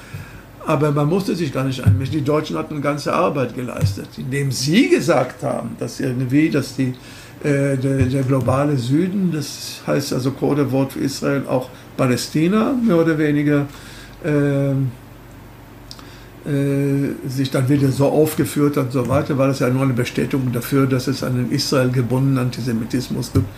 Und so ein äh, Blöd, auf dem Israel äh, gebundenen Antisemitismus habe ich etwas veröffentlicht, das lasse ich dir auch äh, zukommen. Was mich gewundert hat, ist, dass man mit einmal also irgendwelche Juden angeführt hat, die irgendwie jetzt die äh, äh, Platzhalter des Vorwurfs werden sollten unter anderem auch Israelis, die mit einmal sich zu Wort gemeldet haben in Deutschland, mhm. dass, dass sie in der Tat fühlen, dass sie in letzter Zeit diskriminiert werden und die Juden, die irgendwie die große, großes Bedenken und so weiter. Mal, Juden sind nirgends auf der Welt so geschützt wie in Deutschland. Das muss man ein für alle Mal verstehen. Das heißt, und wenn dann Juden anfangen, dann irgendwie Deutschland als Antisemitismusland darzustellen, selbst diejenigen, von denen du erwarten würdest, dass sie die gröbsten Antisemiten werden, also die rechten AfD, ist mittlerweile, sieht sich als die Beschützer von Juden in Deutschland und es gibt sogar Juden in der AfD. Also ich meine, das ist doch eine total verkehrte Welt. Und äh, abgesehen davon, also dass Juden heute in Deutschland geschützt sind, Wollt ihr allen Ernstes sagen, vor allem ihr Israelis, dass ihr in Deutschland unter, äh, äh, unterprivilegiert seid? Das ist doch ein Witz. Es, da war doch eine Zeit lang war doch vollkommen klar, dass jemand nur kommen musste aus Israel, weil mit einer bestimmten Begabung kam, als Musiker, als Wissenschaftler und so weiter, dass er in Deutschland eine steile Karriere damit gemacht hat. Was, was soll das heißen, äh, die, die Israelis? Wann ist dann ein Palästinenser mal in irgendeiner Weise so gefördert worden, wie die, wie die Israelis gefördert worden sind? Also das ist auch wirklich dann irgendwie eine Selbstviktimisierung, wie sie so typisch ist für Israel, wie damit einmal gekommen ist. Das heißt, man hat denen irgendwie großartig was in ihre Identität gemacht und jetzt fürchten sich. Und ich sage immer, sag mal, ihr seid allen Ernstes bedroht von solchen Lappalien wie diese, diesen diesen äh, Comic-Antisemitismus auf diesem Bild so sehr, dass ihn um eure, um eure Zukunft fürchtet, ja, dann haut ab dort. Wer hält euch denn auf, dort zu, äh, dort zu leben? Und das ist deshalb nur ein Lippenbekenntnis, das ist für meine Begriffe Quatsch. Mhm. Genau, also vielleicht dieser Punkt, ähm, dass Israel sich da gar nicht mehr so reinlehnen muss. In diesem Fall, in diesem Fall, Israel betreibt die ganze Zeit ja. äh, diese Politik des Antisemitismus Vorwurf. Jede Kritik an Israel ist sozusagen antisemitisch und so weiter. Israel in dieser Hinsicht hat wirklich eine Front, eine Propagandafront aufgebaut. Äh, Hasbara nennt man das im Hebräischen, die also wirklich aus, ausgetüftelt ist und die genau weiß, wie sie zu operieren hat. Mhm. Aber dieser Fall in Deutschland, ich sage ja, die Deutschen haben eine, ganz, sie haben eine Staatskrise gemacht aus diesem Quatsch in, in, in, in auf der Dokumente. Und ja. da bin auch dort gefragt, kannst du nicht nachvollziehen, äh, dass die Deutschen so reagieren? Nein, ich kann das nicht nachvollziehen. Die, haben doch nicht, ja. die, die, sind doch nicht normal. Das ist doch eine deutsche Befindlichkeit, die wirklich also alle Maßstäbe verloren hat, für was angemessen ist und äh, nicht. Und im Übrigen sage ich immer wieder, ja, es gab ein Problemchen dort in diesem Gemälde. Das hätte man diskutieren müssen im Sinne eines, äh, im, im Rahmen eines Dokumenta-Symposiums oder so etwas. Das hättet ihr machen müssen. Ja. Und nicht irgendwie den Bundestag und den Präsidenten und den Kanzler einschalten. Siehst du die, diese Eskalierung, also vielleicht ein Punkt, den ich mal mit dir spiegeln könnte. Ähm, die Eskalierung, dass sowas halt dann auch sofort irgendwie zur, Staatsräson, äh, zur Staatssache wird und Chefsache wird und da der Bundespräsident sich einschalten muss. Und ich meine, was wir in den letzten fünf bis zehn Jahren ja auch mitbekommen, ist generell, wie sich diese antideutsche Staatsräson quasi, wie wir sie nennen manchmal, ähm, immer dramatischer äußert und äh, ja, Kunstfreiheit eingeschränkt wird, Redefreiheit eingeschränkt wird, ohne Ende Leute gefeuert werden, weil sie irgendwelche Tweets geliked hatten oder so. Ähm, siehst du da einen Zusammenhang zu dem wiedererstarkten Militarismus? Äh, in dem Sinn, dass dieses Bestehen auf der, auf der eigenen Verantwortung und Erinnerungskultur und das, dass wir haben das überwunden und wir kämpfen ja gegen, gegen die Diskriminierung dann auch gleichzeitig als diese Legitimierungsideologie wirkt, um solche Sachen wieder möglich zu machen wie 100 Milliarden. Ja, Euro also wenn, ich müsste dann als Wissenschaftler beziehungsweise als ein ernstzunehmender Intellektueller der Sozialwissenschaft dann irgendwie einen Kausalzusammenhang jetzt nicht nur suggestiv, äh, mhm. sondern in irgendeiner Weise auch äh, äh, darlegen können, kann ich natürlich nicht. Aber ich kann ja sagen, dass es einen Zeitgeist gibt. Also es gibt eine Konstellation, womit einmal solche Sachen äh, vorkommen, Schlussstrich, wir wollen äh, neu anfangen. Mhm. Wir haben ja auch mehr oder weniger abgetragen, so sehr, dass heute keiner sich heute wagt, und in, äh, etwas, das als Antisemitismus ausgelegt werden könnte, heute in Deutschland zu äußern. Und wenn ja, ist sofort die ganze Front da. Mhm. Wie gesagt, äh, in meinem Buch, der allgegenwärtige Antisemit, habe ich ja versucht, das darzustellen. Das ist nicht nur die Antideutschen. Das sind die jüdischen Gemeinden, das ist die deutsche Medienwelt und das ist die staatsoffizielle Politik Deutschlands. Mhm die dann sozusagen, und ich muss auch sagen, bis zum heutigen Tag, wenn ich irgendwie in Deutschland das Wort Jude sage, dann erbleichen alle sofort. Also im Sinne, das sage ich jetzt metaphorisch, im Sinne von, da ist noch etwas also zutiefst unüberwunden. Die ganze Farce besteht doch darin, und das muss ich dir nicht sagen, und das hat jetzt mit unserem gesamten Gespräch zu tun, dass dabei irgendwie die, die, die, der Antisemitismus äh, auch irgendwie als sogenannter Israel-gebundene Antisemitismus dargestellt wird. Das heißt also, wenn man Israel kritisiert, äh, dann ist man Antisemit, aber um, haben eigentlich die Deutschen begriffen, was sich hier abspielt? Wir haben jetzt viel über die Innenpolitik und Außenpolitik und die Besatzung geredet. Wissen das die Leute in Deutschland überhaupt? Wissen die, was alltäglich hier an, an, an barbarischer Schikane stattfindet? Wie ist das dann eigentlich, zeichnet sich das ab für einen Deutschen, der Israel äh, äh, verteidigen will, wenn er weiß, dass der Stiefel, wie wir ihn vorhin genannt haben, auf dem Nacken des Palästinensers schon seit über 50 Jahren liegt? Dass im Grunde genommen das Selbstbestimmungsrecht von einem ganzen Volk äh, zermalmt wird. Wie ist das eigentlich für einen Deutschen, der sich für liberal hält und äh, großartig irgendwie die Vergangenheit aufgearbeitet hat? Wie stellt sich denn das dar? Und ich muss sagen, dass da in irgendeiner Weise etwas stattfindet, äh, die für meine Begriffe manchmal mich auch daran zweifeln lässt, dass die Aufarbeitungsarbeit jetzt nicht irgendwie genau in das Umgekehrte umgekippt ist. Mhm. Statt dass sie irgendwie eine Lockerung sozusagen des Verhältnisses zwischen Juden und Deutschen geschafft hat sie sozusagen das nochmal so weit zugeschnürt, dass heute eine Politik mit äh, der Antisemitismusvorwurf betrieben wird, äh, abgesehen davon, dass ich selber ein, ein Opfer von dieser Politik bin, aber ja. ich bin ja nicht so nicht, nicht, nicht großartig relevant, dass man heute sich wirklich fragen muss, äh, wohin geht eigentlich die deutsche Politik in dieser Hinsicht? Ja, also es ist ja auch, also es ist ja auch eine der ähm, der Vorwürfe, der auch immer wieder kommt jetzt in, in, in Deutschland, äh, wo dann halt auch vor allem jüdische Menschen immer lauter werden, äh, Juden sich zu Wort melden und sagen, hey, ihr beschneidet aber auch meine Freiheit gerade, weil ich kann jetzt nicht mehr sagen, dass ich äh, gegen die Besatzung bin. Ja, Emily Diescher-Becker wurde jetzt letztens erst ähm, vorgeführt dafür, dass sie sich halt geäußert hat ähm, zu der Geschichte. Ja, das kenne ich halt so gut, schon 20 Jahre. Also ja, das, was genau. du gerade be beschreibst, das ist jetzt äh, mittlerweile eskaliert, ja. Ja, ja. Na, gibt es denn dann irgendwie eine, also ich meine, wir haben jetzt viel darüber geredet, dass viel Kontinuitäten stattfinden, vielleicht Sachen eskalieren sogar noch. Ähm, gibt es ein Hoffnungsschimmer für dich oder äh, gibt es irgendwas, was glaube, dir... Wir haben gesagt, die Hoffnung äh, stirbt zuletzt. Äh, insofern sie überhaupt noch gibt, kann ich nur hoffen, äh, auf eine Sache hoffen. Und die möchte ich auch strukturell begriffen haben. Dass die Tatsache, dass Israel zum Apartheidstaat mittlerweile sowohl in, nach außen, also in der Besatzung, als auch nach innen in der Behandlung der, äh, der israelischen äh, Palästinenser. Ja, übrigens, letzte Woche gerade Nation State Law wurde angepasst, sodass jetzt Leute sogar ihre Citizenship aberkannt kriegen können, ja, wenn, sie, ja. wenn sie nicht loyal sind. Ja, das. wenn sie nicht loyal sind. Genau. Also man erwartet beispielsweise, dass ein Araber, äh, wenn er der Nationalmannschaft angehört, dass er die Atikfa mitsingt, dass er die Nationalhymnen mitsingt. Aber das ist eine Nationalhymne, wo das, äh, das, das diasporisch-jüdische sozusagen dann irgendwie zum Thema gemacht worden ist. Warum soll er denn das mitsingen? Ich kann mich auch nicht erinnern, dass man auf Syl seine Zeit äh, gezwungen hätte, irgendwie die deutsche Nationalhymne mitzusingen, äh, obwohl sich naja, einige Deutsche naja, das gab's auch auf jeden Fall, genau. darüber äh, chauffiert haben. Aber was ich sagen will, äh, ist, äh,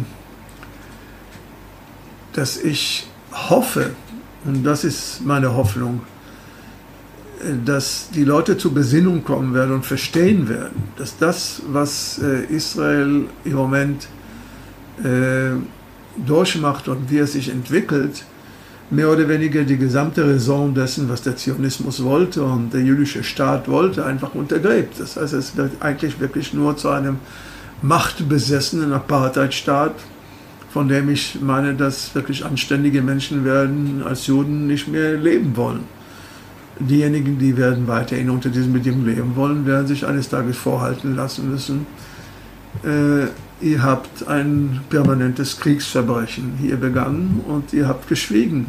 Ihr seid nicht mal mehr berechtigt zu sagen, dass die Welt zugeschaut hat, als ihr verfolgt worden ist, äh, gemessen daran, was die Welt im Moment zuschaut und ihr selber zuschaut, wo ihr alltäglich und allnächtlich Kriegsverbrechen. Ich hoffe, dass eines Tages die Leute dazu zur Besinnung kommen. Ich bin schon, glaube ich, zu alt, um noch zu erwarten, dass noch zu meinen Lebzeiten mhm. passieren wird. Aber wenn ich irgendwie eine abstrakte Hoffnung ausspreche, dann ist das meine Hoffnung. Mhm. Ja, dein Wort in äh, Marxes Ohren. ähm, okay, äh, vielen Dank, dass du mich nochmal äh, da hattest, Mosche. Hat mich sehr gefreut und anytime, wie du weißt. Anytime, jederzeit wieder. Und damit auch äh, danke, dass ihr zugehört habt und bis bald. Ähm, so, Mosche, hier sind wir wieder. Ähm, eigentlich hatten wir über, ja, auf jeden Fall was Verwandtes gesprochen. Allerdings war damals, als wir uns getroffen hatten, noch nicht aktuell, dass äh, der Gazastreifen wieder unter äh, Beschuss stehen würde. Ähm, und deswegen äh, war es uns beiden jetzt wichtig, dass wir da nochmal ein paar Fragen äh, zu adressieren. Kannst du uns vielleicht erstmal aus deiner Sicht sagen, was sind so die neuesten Rechtfertigungen dieser, dieser neuesten Offensive und was sind die eigentlichen Hintergründe deiner Meinung nach für, für diesen Angriff auf Gaza jetzt wieder? Naja, also die äh, offiziellen Rechtfertigungen aus israelischer Seite kann man ja den äh, Zeitungen und den äh, Regierungsverlautbarungen äh, entnehmen. Also Israel sei sozusagen dann irgendwie, äh, naja, man kann in dem Fall sagen, nicht bedroht gewesen, denn es ist ja im Grunde genommen was ganz Merkwürdiges passiert. Ähm, Israel hatte ja einen äh, Dschihad-Aktivisten, äh, und zwar einen vermutlich wichtigen, äh, festgenommen. Woraufhin, äh, also nicht getötet, sondern erstmal festgenommen. Und daraufhin gab es eine Drohung seitens des Dschihad, dass man Israel, äh, also dass man dann irgendwie gegen Schläge macht, also irgendwie einen Racheakt macht.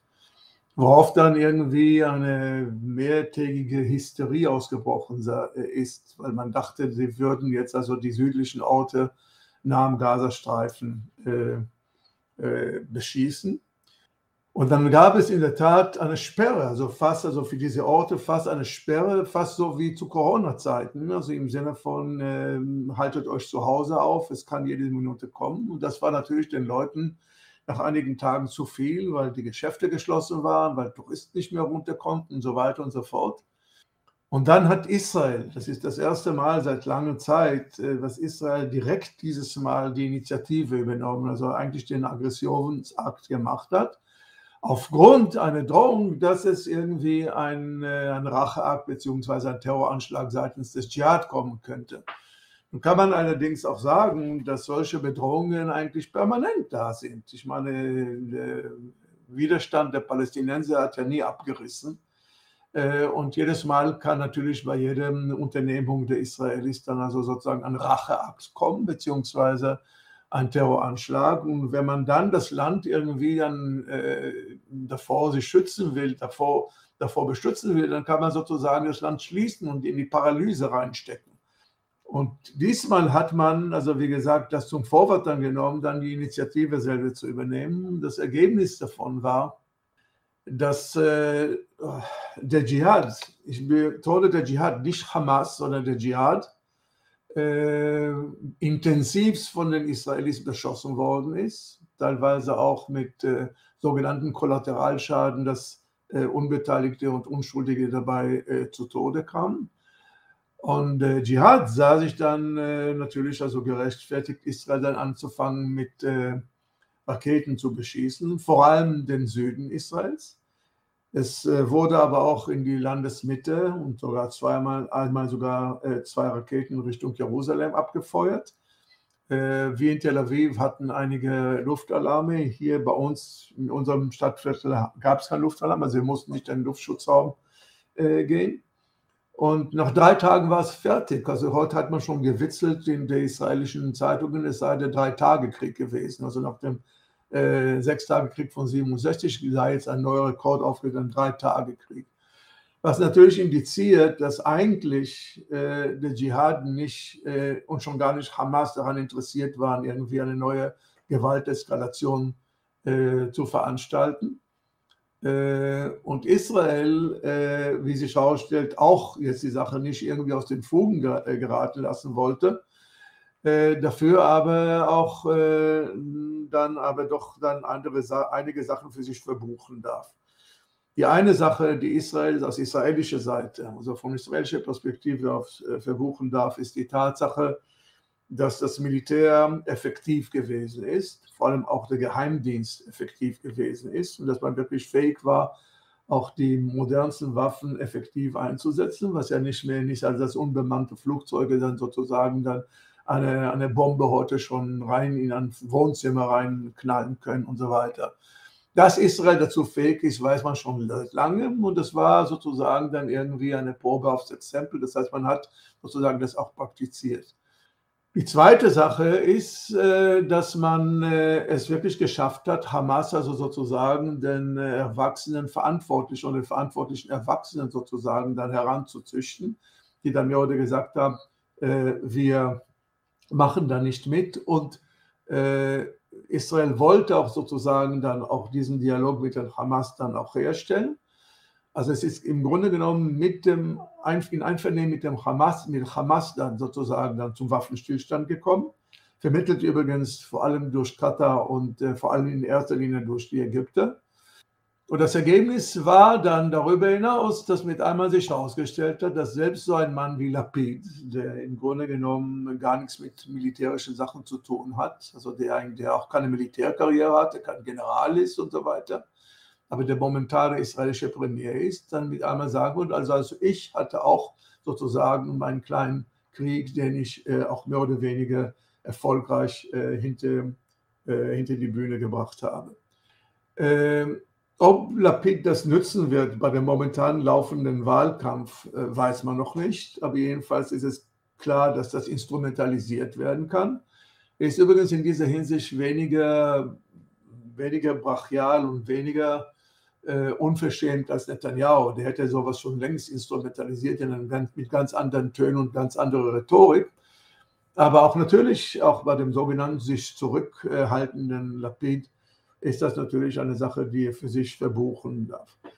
Having said all that, wie man so schön zu sagen äh, pflegt, äh, es ist immer wieder also wirklich eine, äh, für mich also wirklich also unerträglich und gleichzeitig auch wirklich total frappierend, wie äh, diese permanenten, wieder aufflackernden, mit immer kleineren Abständen aufflackernden Gewalteskalation über die Bühne laufen, ohne äh, dass man sich wirklich ernsthaft fragt, muss das denn so sein? Muss das denn in aller Ewigkeit so sein? Weiß man nicht, dass wenn man irgendwie einen, einen Aktivisten der Dschihad äh, äh, festnimmt, dass der Dschihad reagieren wird? Weiß man nicht, dass wenn der Dschihad reagieren wird, dass die Luftwaffe dann äh, auf israelische Seite reagieren? Man weiß ja genau, wie das abläuft. Man weiß auch mehr oder weniger, was dann sich in, der, in den Medien abspielt. Es waren wieder die ganzen Generäle da auf israelischer Seite, die erklärt haben, äh, was da alles läuft und was da alles erfolgreich ist. Also eine totale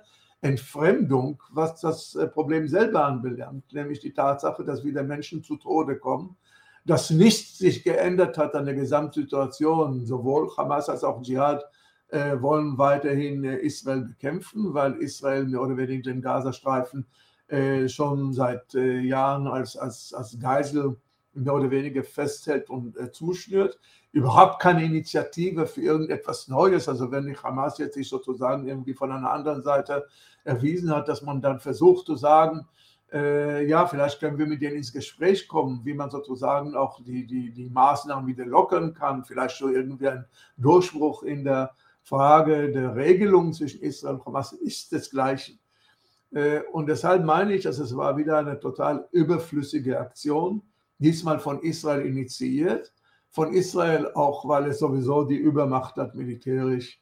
Ähm, man muss auch sagen, übrigens, dass der Dschihad anders als der Hamas, Hamas hat da ganz andere äh, Potenzen. Der Dschihad hat sich also auch wirklich auch teilweise mit seinem Raketenbeschuss selber beschossen. Also das heißt, es gab eine ganze Menge Fehlschüsse, die dann in die äh, in, in Gaza dann geleitet, gelandet sind und vermutlich auch einige äh, einige Menschen aus dem Dschihad bzw. aus dem Gazastreifen dann äh, zu Tode gekommen sind. Also man hat es wieder einmal mit etwas zu tun, das man historisch sagen kann, total überflüssig, total nicht notwendig und äh, total aber auch wieder so, als sei das ein Stück unserer Lebensrealität. Kannst du ein bisschen was zu dem Islamic Dschihad sagen? Es gab, gibt so ähm, ja, Stimmen, die sagen, dass das mehr oder weniger jetzt der neue Boogeyman wird von in Israel und auch von dem Westen. Das war ja lange Zeit Hamas. Bevor es Hamas dann war, 2006, war es dann Fatah und, und Arafats Truppe. Ähm, ist das jetzt der neue Boogeyman, den wir jetzt sehen? Also ob das jetzt so äh, weiterlaufen wird, äh, ist, äh, weiß ich noch nicht irgendwie zu prophezeien. Du weißt ja auch im Gespräch mit dir, ich prophezeie nie was. Also ich meine, ich will ja nicht irgendwie äh, jetzt irgendwie den großen Propheten spielen. Aber ja, es ist ganz ohne Zweifel in diesen letzten drei, vier Tagen und auch in den Tagen zuvor, als man sozusagen gewartet hat, was passiert jetzt, genau das passiert, dass man gesagt hat, der Dschihad, also sozusagen eine, eine wirklich eine kleine Organisation, die in Gaza ist und übrigens die der Hamas gar nicht passt. Also Hamas äh, will gar nichts mit dem Dschihad so sehr was zu tun haben. Äh, dass die jetzt sozusagen die neue Vorwand ist für künftige Sachen. Äh, ob das jetzt so kommen wird oder nicht, weiß ich nicht, aber als Vorwand sind sie mehr oder weniger schon jetzt äh, apostrophiert worden. Und ähm, dann hast du das schon gerade angedeutet. Äh, was hat das Ganze mit den äh, bevorstehenden Neuwahlen zu tun? Also ist das ähm, ist die offizielle Linie für den ja den Präventivschlag quasi auf auf äh, die äh, Islamic Jihad-Aktivisten in Gaza. Ist das die Linie, die wirklich die Hintergründe für diesen Angriff darstellen? Naja, ich weiß, ich, du, du, weißt ja auch von Gesprächen mit mir, ich mag nie monokausale äh, Erklärungen. Das heißt also, es gibt ja immer mehrere Momente. Es gab in der Tat äh, das Problem der in den südlichen Orten Israels äh, auf den äh, Terroranschlag äh, wartenden und, und so weiter. Es gab in der Tat auch äh, Erwägungen, militärische Erwägungen, aber es ist ganz ohne Zweifel so und das kennen wir auch schon. Es gab, glaube ich, noch seit den 80er Jahren fast nie einen Wahlkampf, wo nicht äh, irgendwann irgendwie es zu einer Gewalteskalation mit den Palästinensern, ob es die Fatah war oder ob es mal im Jahr 81 der Irak war, wo Beginn dann den Anschlag gegen die, äh, gegen äh, gegen den Irak gemacht hatte und so weiter.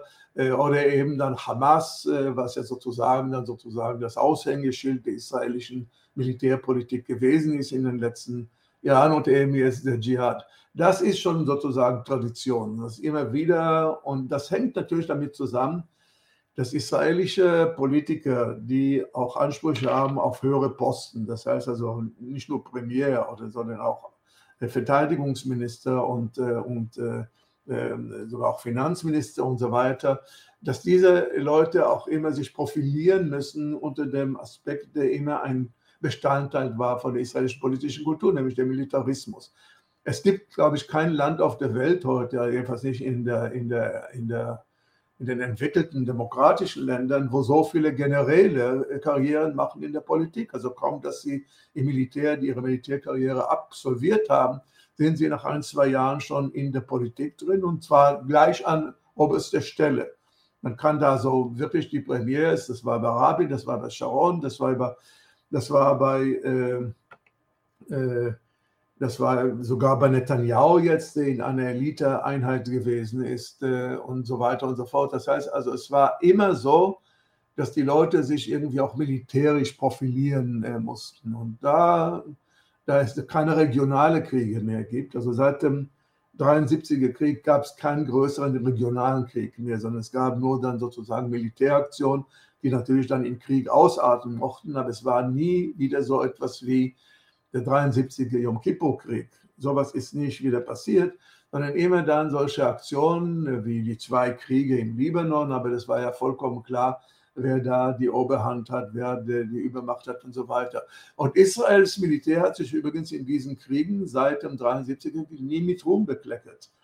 Das heißt, es war nie wieder das, was seine Stärken ausmacht, als, als äh, Land, äh, also, also, also, als Heermacht, ähm, hat sich nie wieder profilieren können. Was heute die, die, die, die Bodenstreitkräfte von Israel machen, sie verwalten sozusagen die Okkupation und verwalten mehr oder weniger die, die, die Zivilbevölkerung in, in, äh, im Westjordanland. Äh, und äh, man muss auch wirklich sagen, dass das Einzige, was man immer einzusetzen weiß, sind entweder die Luftwaffe mit all ihrer, ihrer Gewalt und das ist natürlich dann gegenüber äh, solchen äh, Organisationen wie Hamas oder, oder selbst die Hezbollah und so weiter kein Kunststück, weil die haben ja keine Luftwaffe. Das heißt, es kommt nicht mehr mal zu Luftkämpfen. Es gibt nur Luftabwehr, die dann in der Tat bei der Hezbollah und teilweise äh, bei der Hamas sich rausgebildet. Bei dem Dschihad gibt es gar nichts. Also Dschihad hat einfach nur Raketen abgefeuert und selbst die haben sie nicht besonders professionell abgefeuert. Man muss auch sagen, ja. der Volk, hm?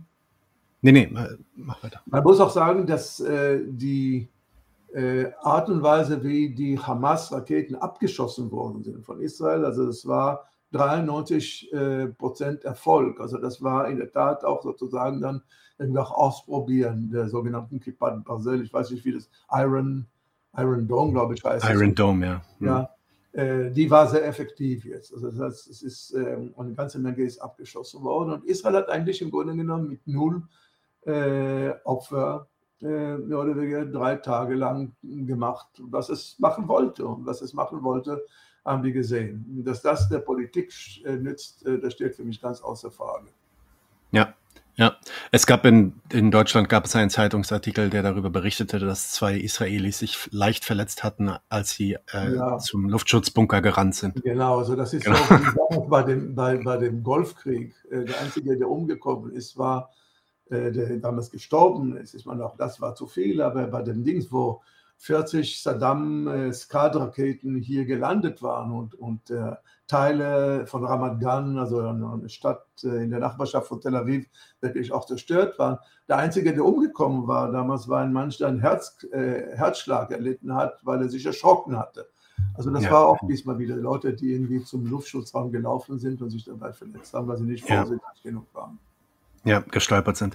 Ähm, zwei letzte Fragen. Die eine Frage, du hast es auch schon angedeutet, deine Frustration darüber. Was ist denn eigentlich Israels? Also ich meine, das kann man eigentlich jedes Jahr wieder fragen. Aber was ist Israels Strategie? Ähm, es gibt da keine israelische Strategie. Es gibt den berühmten Spruch, ich glaube, der stammt von äh, Henry Kissinger, der gesagt hat: Israel hat überhaupt keine Außenpolitik. Israel hat nur eine Innenpolitik. Und die Innenpolitik, das heißt also die inneren Kämpfe, die in Israel übrigens vehement sind. Also das ist schon seit jeher in Israel besonders in Wahlkampfzeiten vehement sind.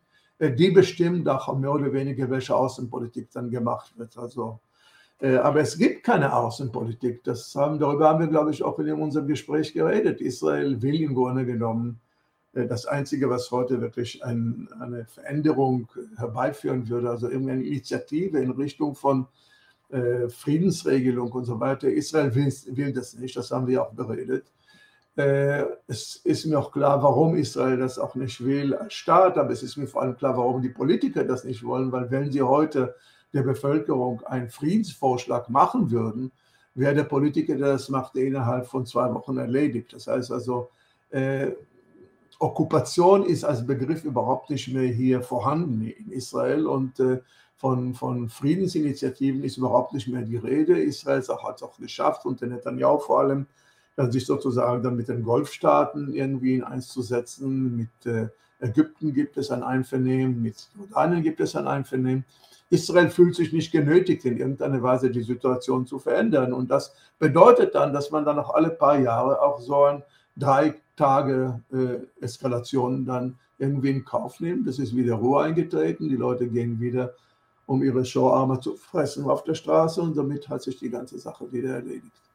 Ja, und was, ich meine, vielleicht eine letzte Frage. Ähm, jetzt, weiß ich nicht, über 40 Tote, 41, 15 Kinder. Das sind ja auch Sachen, die in, in Israel ja auch berichtet werden. Also das ist nicht so, dass das irgendwie, ähm, dass die Medien in Israel sowas dann nicht auch zeigen ja. Israel, in Israel ähm, wurde aber vor allem berichtet, dass die meisten Toten sozusagen durch äh, die Beschädigung durch die, äh, den Dschihad passiert ist. Also ah, okay. Meine, und das ist ja auch die, die Propagandalinie gewesen, dass sie die Beweise ja, gebracht haben, dass sie geschossen haben, auf ihre eigenen Leute geschossen haben. Ja, ja. Die Tatsache, dass es eigentlich scheißegal ist, wer schießt, Kinder kommen bei sowas um, das ist nicht eine Frage des Schuldigen, sondern eine Frage, warum lässt man überhaupt das zu, dass alle paar Jahre äh, es zu 40 Toten kommt. Ich rede schon gar nicht von dem äh, Krieg äh, 2014, wo nachher auch noch Benny Gantz, also immerhin heute, der heutige äh, Verteidigungsminister sich rühmte, über 13.000, 1300, über 1300 Menschen, Palästinenser umgebracht zu haben, äh, ohne zu erwähnen, dass davon 800 Frauen und Kinder gewesen sind. Also ich meine, das ist doch die eigentliche Frage. Wer dabei jetzt äh, diesmal auf wen geschossen hat und so weiter, ist egal. Es ist klar, dass so eine Gewalteskalation kommt dann Menschen um. Es war eine überflüssige Aktion. Es sind überflüssigerweise ja. Menschen umgekommen. Und, und wie ist dann die Reaktion, das ist vielleicht die letzte Frage jetzt, wie ist dann die Reaktion innerhalb der Bevölkerung? Ich meine, die, die sehen dann das. Ähm, es, gibt es da irgendeine Art von Regung darüber, Ach, in, also in diesem Fall ist ja selbst der Pretext nicht mehr der gleiche wie früher. Früher war der Pretext, oh, die Raketen fliegen, fliegen zuerst von dort rüber, wir müssen uns verteidigen. Diesmal war es wirklich, nee, Präventivschlag, also nochmal eine Eskalationsstufe höher in der, in der, in der Rechtfertigung. Gibt es da eine Regung innerhalb der israelischen Gesellschaft, zum, die, die das irgendwie ähm, anstreitet oder regt sich da eher das Nationalgefühl? Im Gegenteil, im Gegenteil. Angeheizt von den Politikern, übrigens auch selbst die Opposition, also Netanyahu haben damit gemacht und von den Medien angefeuert herrscht eine Euphorie jetzt im Moment. Also eine Euphorie im Sinne von, das war irrsinnig gelungen, diese Angelegenheit. Es ist auch schön, dass es jetzt nicht drei Wochen, sondern nur drei Tage gedauert hat und so weiter. Und man meint und man äh, macht so einen riesen Chapeau dem Lapid und dem Ganz und äh, äh dem gesamten Establishment gegenüber. Ne? Kein, bisschen kein bisschen Reflexion oder Kritik und schon gar nicht irgendwie aus offizieller Seite. Die wenigen, die in Israel, die das auch wirklich, es gibt ja einige Publizisten, die, die gefragt haben, was sollte denn das, die ganze Sache? Im Grunde genommen war das im Grunde genommen eine Nicht-Militäraktion, die man initiiert hat, um eben eine Nicht-Militäraktion zu haben, weil man das sozusagen dann irgendwie äh, unter Dach und Fach innerhalb von drei Tagen bringen konnte. Wozu denn die ganze Sache? Das gab also einige Leute wie Roger Alpert und Bet Michael und so weiter, die darüber geschrieben haben, Gidon Levy natürlich und auch Amira Hass. Aber ansonsten äh, kann man äh, sagen, nein, es ist absolute Funkstille in dieser Hinsicht und die Bevölkerung selber ist zufrieden. Also man kann sozusagen dann äh, weiter äh, den Sommer feiern. Wunderbar, Mosche, vielen, also nicht wunderbar natürlich. Ähm, denke, wir werden dieses Gespräch wahrscheinlich auch noch öfter haben, weil wie gesagt, das Ganze sich äh, nicht, äh, nicht zu verändern scheint. Darüber haben wir auch viel gesprochen in dem Gespräch äh, vor diesem kleinen Anhang. Äh, vielen Dank, dass du nochmal zur Verfügung standest ähm, für diese Fragen jetzt, Mosche. Also ganz äh, sehr gern. Ich möchte mich bei dir bedanken und wie gesagt, anytime. Wenn du willst, anytime. Alles klar. Danke dir, Mosche. Danke auch an alle Zuschauer und bis bald. Leute, wir brauchen eure Hilfe. Wenn euch dieses Video gefallen hat, klickt auf Like, abonniert den Kanal und vergesst nicht das Glöckchen zu drücken, damit ihr benachrichtigt werdet, wenn wir neuen Content droppen. Außerdem solltet ihr uns überall folgen, wo wir verfügbar sind. Das ist Facebook, Instagram, Twitter und Twitch. Und wenn wir irgendwelche Ankündigungen machen oder Posts, dann shared, was das Zeug hält. Gebt uns all eure Liebe. Wir haben mittlerweile ziemlich signifikante Kosten. Wenn ihr es euch irgendwie leisten könnt, unterstützt uns doch auf Patreon. Dann kommt ihr auch in den Genuss verschiedener Vorteile, wie zum Beispiel Zugang zu unserer Discord-Community oder Zugang zu den ultrageheimen Patreon-Episoden, die wir dort posten. Außerdem könnt ihr uns natürlich auch über PayPal Spenden zukommen lassen. Außerdem haben wir mittlerweile einen eigenen Online-Shop. Das heißt, wenn ihr euch immer noch fragt, was ihr euren Lieben zu Weihnachten, Ostern oder sonst wie schenken könnt, geht dorthin und kauft duftes Merch. Alle Links dazu hier in der Beschreibung oder auch auf unserer Webseite 99 zu 1.de. Vielen Dank fürs Dabeisein, danke für die Unterstützung und wir sehen uns in diesem Theater.